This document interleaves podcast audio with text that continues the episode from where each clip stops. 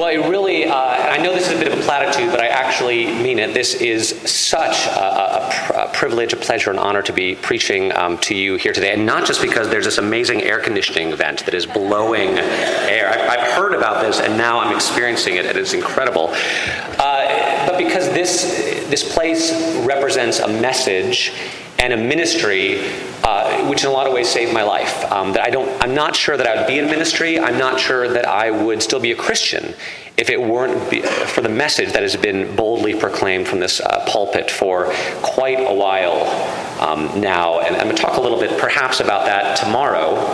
Uh, but today, uh, the title of my sermon is The Idol of Happiness. The Idol of Happiness. And I want to begin by reading a passage from Paul's second letter to the church at Corinth. Here's what he says We do not lose heart. Even though our outer nature is wasting away, our inner nature is being renewed day by day. For this slight momentary affliction is preparing us for an eternal weight of glory beyond all measure, because we look not at what can be seen, but at what cannot be seen. For what can be seen is temporary, but what cannot be seen is eternal. For we know that if the earthly tent we live in is destroyed, we have a building from God, a house not made with hands, eternal in the heavens. For in this tent we groan, longing to be clothed with our heavenly dwelling, if indeed, when we have taken it off, we will not be found naked. For while we are still in this tent, we groan under our burden, because we wish not to be unclothed, but to be further clothed so that what is mortal may be swallowed up by life. He who has prepared us for this very thing is God, who has given us the Spirit as a guarantee. So we are always confident, even though we know that while we are at home in the body, we are away from the Lord. For we walk by faith, not by sight. Yes, we do have confidence, and we would rather be away from the body and at home with the Lord. So whether we are at home or away, we make it our aim to please Him. So, once again, the title is The Idol of Happiness. And I gotta admit, even as I say that, I, I, feel myself wanting to backpedal a little bit because it just sounds so dour, doesn't it? Sounds so puritanical. And in case you don't know what a Puritan is, it is a person who is uh, worried that someone somewhere might be having a good time. Uh, and and that's, that's, not, that's not me. You know, even though I come from Connecticut, which was settled by Puritans, and I have this little pet theory, actually, and if I ever uh, you know, have the time, I'd love to look into this. I have this theory that the reason that the church is so kind of dead in New England right now is because after 300 years of puritanical dourness, they were just like, no, we're done, we're out. But all that being said, that's not me. And before I begin, I, I do want to say that if you are happy if your life is going well and you find yourself happy in this present moment, then praise God. That is a wonderful and amazing thing. And that, of course, Jesus liked to have a good time. You know, as we know from the wedding in Cana of Galilee, when he made, you know, 200 gallons of Chateau Lafite at a point when he should have said, take some Advil and have a glass of water and go home. He made more wine. And Paul, in his letter to the Romans, says, uh, Rejoice with those who rejoice. And so, if you're happy, I rejoice with you because happiness is a wonderful thing. And yet, the goodness of happiness is precisely why it is such a strong candidate for idolatry. Um, as the noted preacher Tim Keller, an author, I should say, Tim Keller once noted, an idol is created when we take a good thing and make it an ultimate thing. It's created when we take a good thing and make it into the only thing. So, what do I mean by that? What do I mean when I say that uh, happiness has become an idol in, all, in our culture? Well, allow me a few examples. This first one comes from uh, the Opinionator section of the New York Times Magazine from a couple years ago. The author begins uh, As soon as an American baby is born, its parents enter into an implicit contractual obligation to answer any question about their hopes for their tiny offspring's future with the words, I don't care as long as he's happy. The mental suffix at Harvard must remain unspoken. Happiness in America has become the overachiever's ultimate trophy, a vicious trump card. It outranks professional achievement and social success, family, friendship, and even love. Its invocation can deftly minimize others' achievements Well, I suppose she has the perfect job and a gorgeous husband, but is she really happy? And takes the shine off of our own achievements.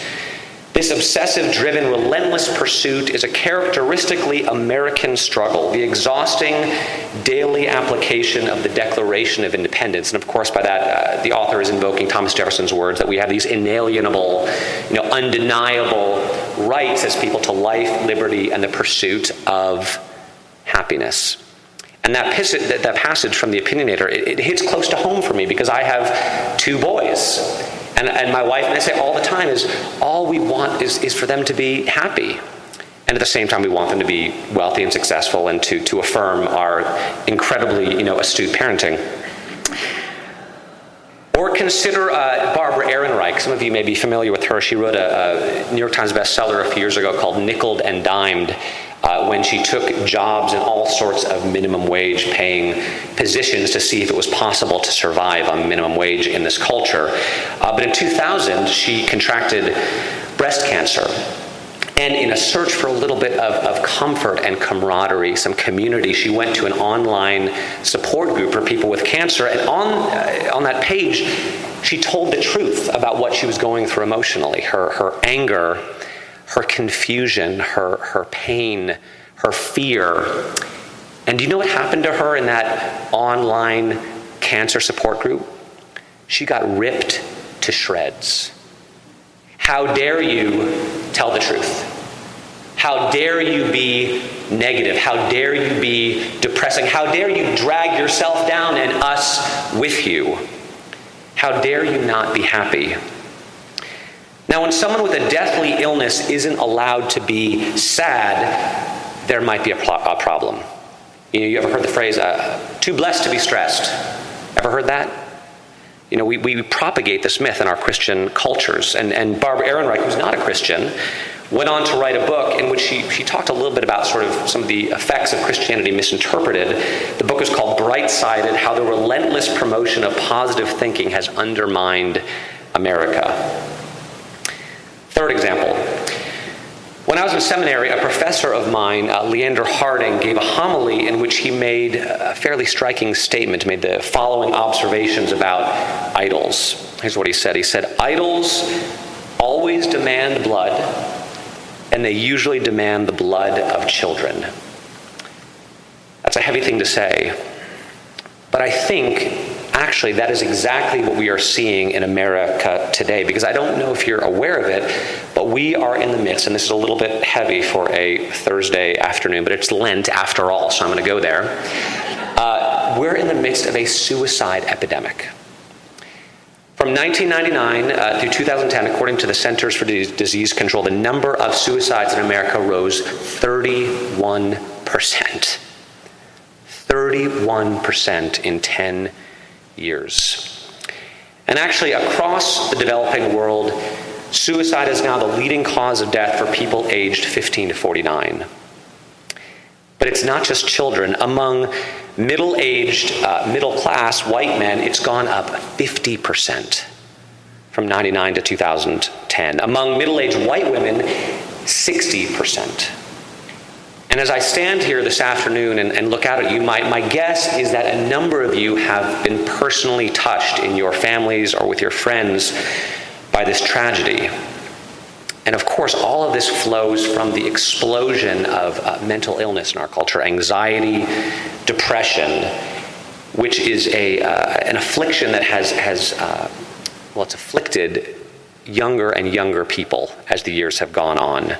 You know, there was one, uh, I was reading articles about this, there was one psychologist who used to say that the average age of people who he treated for depression was like 28, 29, and recently it's been more like 15 or 16. And maybe you've seen that with your children or with your uh, children's friends. I know that I've definitely seen that in our congregation in Houston. So, what does all of this have to do with happiness? I've been talking about the idol of happiness, and where can we find some hope? Well, I think that anxiety, depression, suicide are born and sustained in the gap between what we are told life is supposed to be and what life actually is. How we're told we are supposed to feel and how we actually feel. And the really difficult thing is that the more successful we become, both individually and collectively, the bigger that distance becomes.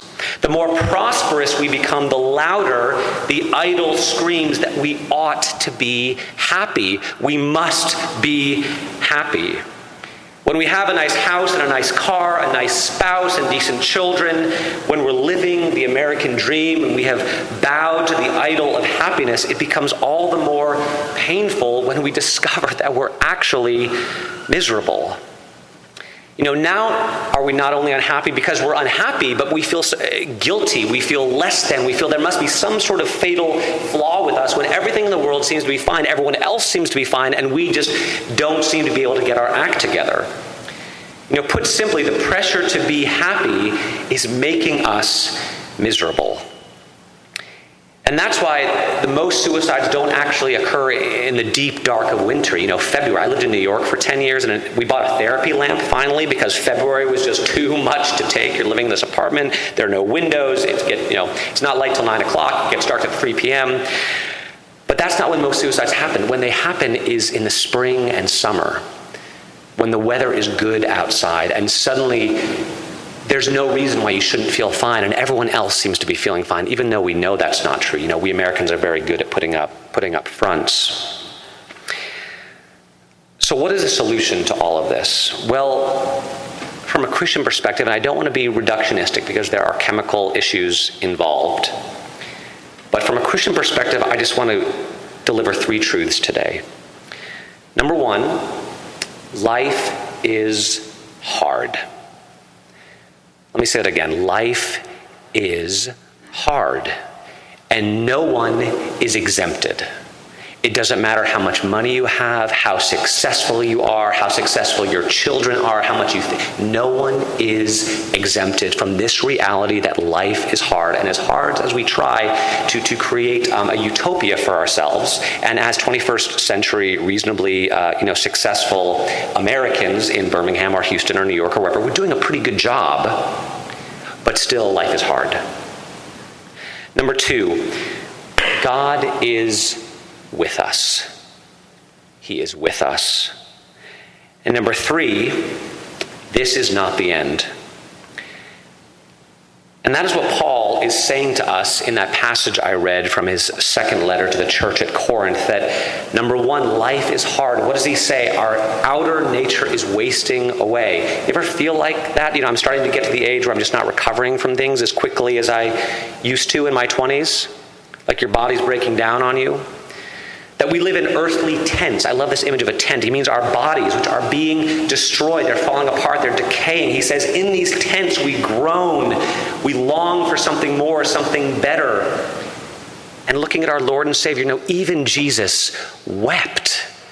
Before he raised Lazarus from the dead, Jesus wept. Jesus was so anxious in the Garden of Gethsemane that he, he sweat drops of blood. The prophet Isaiah called him a man of sorrows and acquainted with grief. And, and going back to Paul, if we get a little further in 2 Corinthians, he, he catalogs his, his sufferings, his defeats. He talks about this thorn in the flesh that he has that he wishes that God would take it take away. And when I hear all of that, which, you know, it's a little depressing, at the same time I think to myself, what a relief. You mean I don't have to be happy all the time? I can tell the truth about how I actually feel, what is actually going on. You know, Paul told the truth, Jesus told the truth. I can tell the truth. It's a relief. I can lay down that burden of needing to have it all together all the time, being happy all the time. Number two, Paul says that God is with us. In this passage, he says he's with us in life, he's with us in death, he's with us in joy and sorrow, in victory and defeat. We are not alone. God is with us, and he has given us his Holy Spirit as a guarantee. And lastly, the third thing that this is not our true home. This earth, these bodies are not our eternal houses, they're just tents. And of course, you may know that Paul was a tent maker. You know, he left his job as a Pharisee to be a wandering preacher, and the way that he sustained himself was by making tents. And I can imagine him being out in the middle of some wilderness in this tent he'd constructed and, and feeling the vulnerability. I love this image of, of tent living. And because this is not the, the end, this is not all there is, we don't need to succumb to the lie of the idol of happiness that this is it, that this is our one shot and we better make the most of it because that's not true. You know, YOLO, you guys know what that means? You only live once. That's a lie, and it will kill you. Okay, good. I got about two minutes for one final story, and then I'll be done. Last summer, uh, my, my, wow, that was loud. Last summer, uh, my wife and I and our two boys uh, did a two and a half week, uh, 5,000 mile road trip uh, through the Rockies. We camped for 10 straight nights during those two weeks because my wife is a saint. Um, she actually grew up camping, so she, she loves it as well, but still, 10 nights is a lot. And we stayed in some wonderful places, saw some beautiful things. We were in Glacier and Yellowstone and the Tetons in Colorado. Uh, and it was exciting and beautiful fun, and we loved it. But it was also cold at times and wet and miserable. And my wife and I, you know, kind of got into it on more than one occasion, probably as a result of lack of sleep and general stress.